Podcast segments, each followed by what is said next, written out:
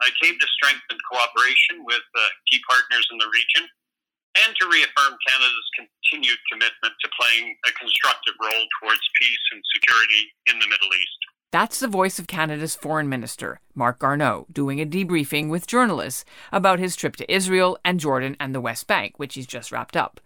Garneau arrived in Israel on Canada Day, and he spent the weekend meeting the new Prime Minister, Naftali Bennett, and the Foreign Minister, Yair Lapid, among others, and stated Canada's positions on peace, on settlements, and why Canada fights Holocaust denial and anti Semitism.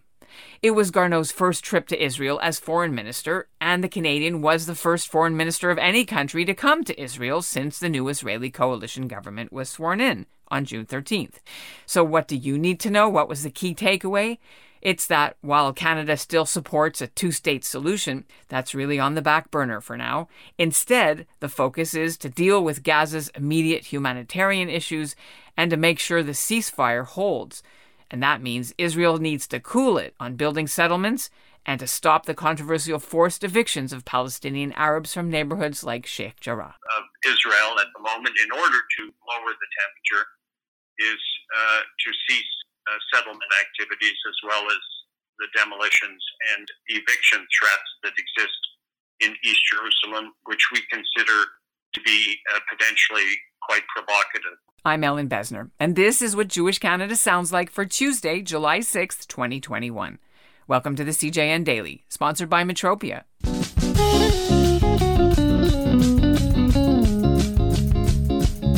Just a quick note before we get started that you should know the audio quality of Marc Garneau's news conference sounds the way it does because the Canadian government held the media availability from the Middle East through a telephone conference call and not from Zoom.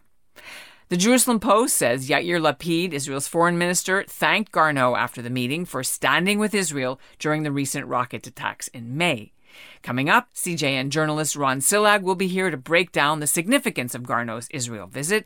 But first, here's what's making news elsewhere in Canada right now. In BC, the Jewish Federation of Greater Vancouver has launched an emergency fundraising appeal to help the victims of the wildfires. The link is on their homepage. There are 196 wildfires burning in the province at last count, including several close to Kamloops. The closest one to Vancouver was the Lytton area fires, which destroyed the small town and killed several residents and many pets and animals. Jewish officials in Vancouver say they don't know yet how they'll distribute the money because the situation is very fluid, but for sure some of it is going to help Lytton. Western Canada has been suffering under record setting temperatures. The interior is still under an Environment Canada heat warning.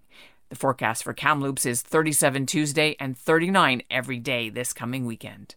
In other news, several important Jewish Canadians have passed away that you should know about.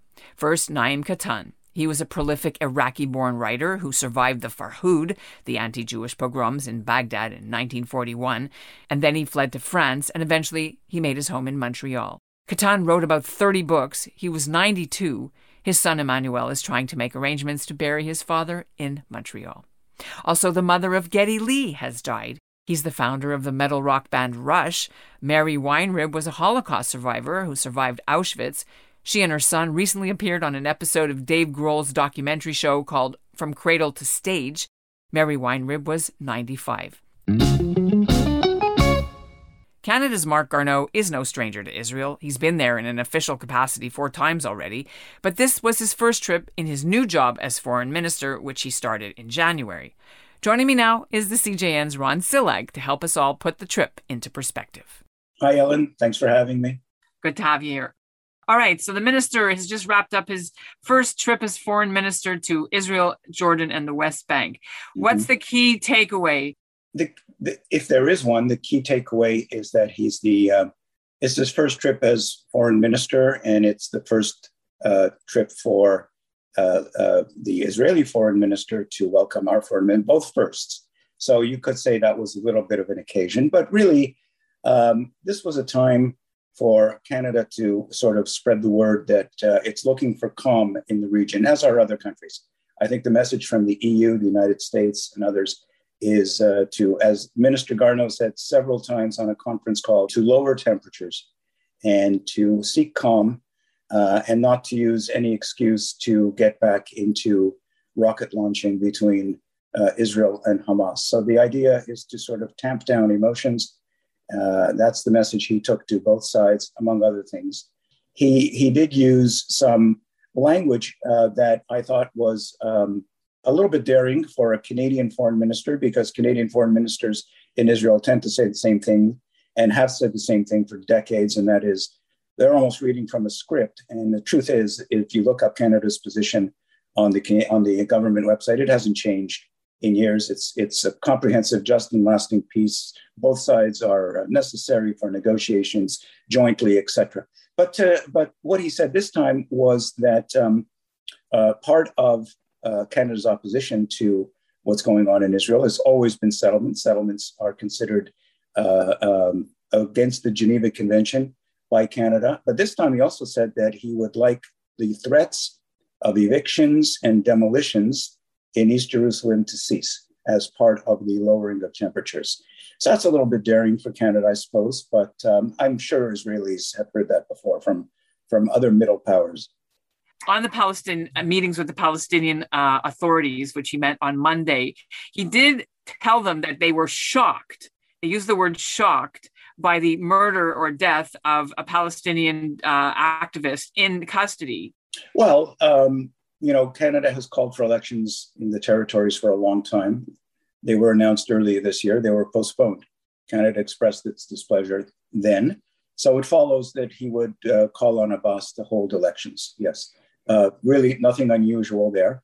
Um, I, I, I was pleased that Garneau did raise this. He said it was very great concern that this Palestinian activist died while in custody. He said he was something we were shocked by and they called for a full and open, transparent accounting of this. Again, very Canadian language. And um, so I was happy to hear him say that. On July 4th, the uh, Naftali Bennett and the Israeli government tweeted or said that the Americans were their best and closest friends in the whole world, BFFs forever. And then Canada comes in the same weekend. And how do we get seen in Israel? I, I think uh, Israelis have a kind of standard response if you stop them on the street and you tell them you're from Canada. They're always very nice and say, Oh, Canada, we like Canada. You're very, very polite. As to what role we play in the Middle East, I'm not sure there's an answer uh, for them. For us, it's we're soft middle power. Uh, we do what we can. We make our views known. We're seen by Israel as a very good friend, a staunch ally, uh, but with very, very limited influence in the region. We've got a new ambassador. This is her first big major visit from a Canadian, uh, you know, power that comes over, and that was her first, um, um, mm-hmm. you know, sh- showcase to meet all these foreign leaders. It's also an opportunity for Canada to expand, uh, Canada and Israel, to expand their um, R and D. Um, uh, Canada tripled its investment in a joint R and D fund, which is um, uh, nice to hear. So, lots more um, joint scientific and tech ventures to come. Now, and I might add, I might add that Israel has still not named an ambassador to Canada. We've been without an ambassador for a long time. We do have new consuls general starting in later this summer, both in Montreal and Toronto.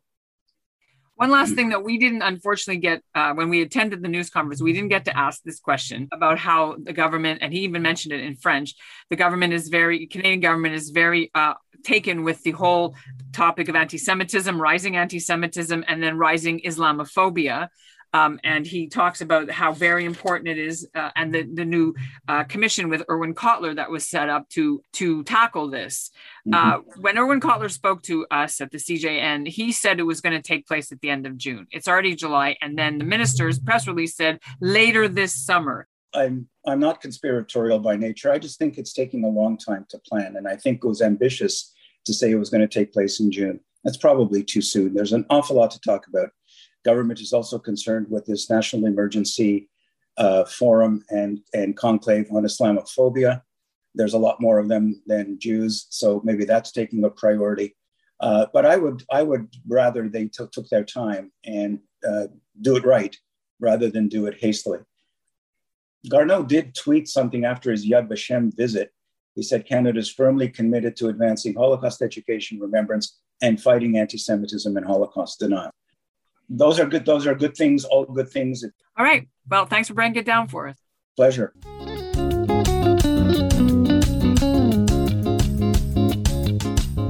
And that's what Jewish Canada sounds like for this episode of the CJN Daily, sponsored by Metropia Integrity, Community, Quality, and Customer Care. Today's listener shout out goes to Mike Senman in Dartmouth, Nova Scotia. He's a retired senior non commissioned officer with the Royal Canadian Navy. And yes, there are some Jews in the Canadian Armed Forces. We'll end off today's episode with a little bit more from Marc Garneau's media conference. He was pretty impressed by his visit to an integrated school in Jerusalem it's called Hand in Hand, and the students are Jewish and Arab Israelis, and the idea is to help bridge the gap of hatred between the two sides by letting the kids grow up together in the school system. There are seven of these schools in Israel. Garneau says, aside from having a really hard time sitting on the tiny little pint sized chairs they gave him to sit on in the grade two class, he was very impressed with the concept. They were, they were asked, prompted about what, what it's like to be at the school and if they're learning uh, the other language, and uh, and uh, basically they they answered that yes, they were do, uh, learning the other language, and they were pointing to things on the well, you know, classrooms. They have uh, uh, all sorts of uh, pictures and uh, and uh, and and and things on the wall that point to the different letters uh, between the Arab uh, alphabet and the and the Hebrew alphabet. And uh, anyway, they were just uh, they seemed very excited. Uh, not too impressed that I used to be an astronaut. They didn't ask me any questions about that, but uh, it was really fun to be with them. Uh, one of those sweet moments in the, in, in an otherwise very serious uh, tour uh, of the Middle East.